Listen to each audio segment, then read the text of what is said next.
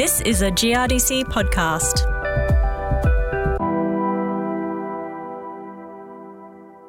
Hi there, I'm Sally Maguire. Cucumber mosaic virus, also known as CMV, is a seed-transmitted virus that can cause yield losses of almost 100%. That's why GRDC is investing in a project that will support industry by providing information on minimising the impact of CMV-infected seed, specifically on lentil yield in the southern region. The project also aims to promote awareness of seed health, seed-transmitted viruses, and yield penalties associated with different levels of virus infection. To find out more about the research being undertaken, I spoke to Piotr Trembitsky from Agriculture Victoria, who started off by explaining more about cucumber mosaic virus. So cucumber mosaic virus, it's actually quite an old virus because it was first detected over 100 years ago in cucumber. Obviously, it wasn't known as a virus back then. It was just based on symptoms. Researchers, people found a sort of weird discoloration, mosaic on the leaves, and that was associated with yield loss and disease. And since then, been known to affect lots of different plants, hundreds of different plant species this virus can affect. And obviously for us, the most problematic in grain crops, in agriculture crops, where this virus can reduce yield. So for lentils, it can be quite problematic. Obviously, there's a bit more complicated. I guess we can talk about later how the virus can affect the grain or the yield based on different climatic conditions and whatnot. But it can be quite devastating, up to 80-90% of grain yield losses in lentils as a result of biomass reduction in the order of 70-80%. So this virus is transmitted by aphids, by low-flying insects that feed on infected plants and then go to the plant that they want to infect to, but also is transmitted by seeds. So I guess that's why it's a bit more difficult to control this virus, because first of all, we want to make sure when we're sowing lentils that they are virus-free.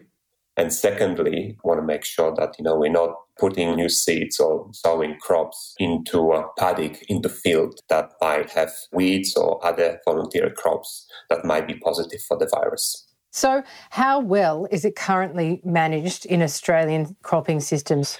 So it can be problematic, and I guess the reason that we're doing this research is that it's more or less managed, but there are outbreaks of that virus in individual paddocks or sort of on a larger scale, and there are certain events that we probably don't understand how they influence the epidemics of this virus. So even though it can be managed, sometimes it's very difficult to manage, and we don't really know why. So, part of this project that we are talking about today is about sort of have this understanding, what contributes to the epidemics, why we have outbreaks of the disease despite, using management strategies.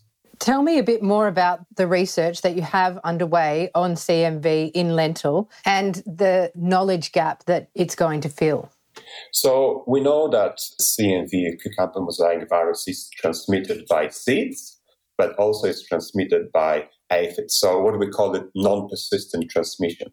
So we believe that most of the epidemic happens when aphids goes into infected plants, acquires the virus. And, for this virus, which called non-persistent virus transmission, takes seconds. So, aphid can very quickly acquire the virus from infected plant and rapidly also transmit the virus in a few seconds of feeding or probing on the plant, on lentils, for example. And we know that, aphid does not retain the virus in the body, so usually just spread very quickly to the lentil crop, let's say, but also is transmitted by the seeds. So knowing what level of infection we might have around the paddock based on previous years, a few things can be put in place to minimize the spread of the virus, like adjusting time of planting, reducing volunteer crops and stuff like that. But also the critical part is what's the level of infection is in the seedlots. So growers needs to know how much infection they might have in their seedlots and what's that's going to represent later on during the growing season. So this project trying to identify the knowledge gap in terms of what's is a safe level of seed infection that can be used for sowing in following years and how can that be managed, and also how that level of infection it's going to impact the spread by aphids. So, we have, let's say, seedlot that have 0.5% of infected seeds. So we would think that, that level of plants going to be infected. But then when we have a situation where there's high level of aphids flying around, they can spread very rapidly within the crop from plant to plant. So we want to have this understanding, what's safe level of seed infection can be used. We believe that, we prefer not to have any seed infection, but actually if there is some level infection, what kind of yield losses we can expect, but also what does it mean for this, secondary spread by aphids. So let's talk about your methodology a little bit. What have you observed on the trial sites in Victoria and South Australia so far with this research? The idea behind this methodology, actually what we're doing is that we have 4 sites, 2 in Victoria and 2 in South Australia. We have lentil plots with varied level of seed infection. So we planted those plots. We're in the process of measuring the level of infection in those plants based on level of infection in the seeds. We don't really have results yet because, the plants are still growing and such. But in probably next few weeks, we're going to collect number of plants from within the plots that we know what level of infection they had during the sowing. And we're trying to measure what level of infection is now when the plants are actually germinated and fully grown. And then we're going to harvest those plots. We're going to look at the grain yield and compare to non-infected plots. So I guess it's going to give us understanding of the impact of the seed infection on the yield. We're also monitoring aphids activity. So we're trying to have a good understanding if there is some sort of weather event or some sort of flight event or increased aphid activity that might contribute to the spread of this virus from, let's say, our infected plants to neighboring plants, or if there is sort of high level of CMV infection across that region. So we have 4 sites, 2 in Victoria and 2 in South Australia. And I guess they're going to give us understanding of what level of infection means for the yield and how much losses we might expect. I understand that one of the main objectives of this project is to provide southern region lentil growers with a risk matrix guide. So tell me a bit more about that and how they'll be able to use that as a resource. So that's probably the main thing that we want to achieve out of that project, obviously based on 2 years yield loss data.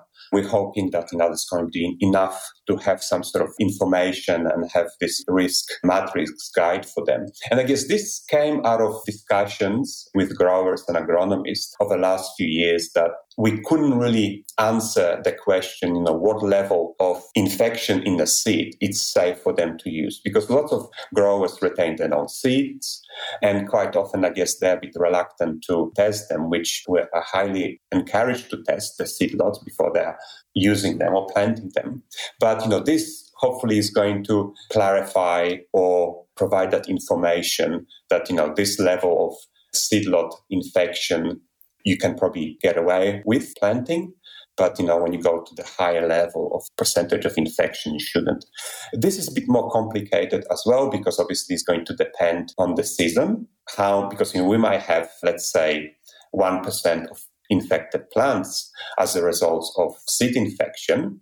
But then if we don't have any aphids, that 1% of infection in the paddock will remain as 1%. But if we have higher number of aphids, we might have all of a sudden like 20 or 50 or 30% or whatever it might be. And obviously that's going to depend on lots of different factors. So, with this risk metrics that we hopefully will be able to provide to the growers by the end of this project, will give them sort of indication of what the safe level of seed infection in their seed lots that they can use. Or maybe it's going to show clearly that avoid using any infected seeds. So currently, what are your key messages to growers on the topic of CMV? So as this project only started and we are through our first experiment, our first growing season, the key messages, I guess, remain the same. Test your seeds to make sure that you know what level of infection you have. And seed health is very important. Then making sure that there's no volunteer crops or weeds and such that they can influence the infection. And also the monitoring, it's very critical during the growing season. And I think this year, 2022, it's quite a wet year. There's lots of great looking crops. There are also lots of crops that are under stress because of the waterlogging. But it's potentially a great year for virus infection as well. So it's very likely that there's few crops, few fields might have high level of infection, which might represent infection in the seed lots. So, for the next year, it's very important to making sure that growers are using healthy seeds. And hopefully by then we have some information about the different levels and, through following year as well. But I guess the main message remains the same. Seed health, making sure that the sowing is done at the optimal time, and also it's a clean paddock. We don't have volunteer weeds and other crops there.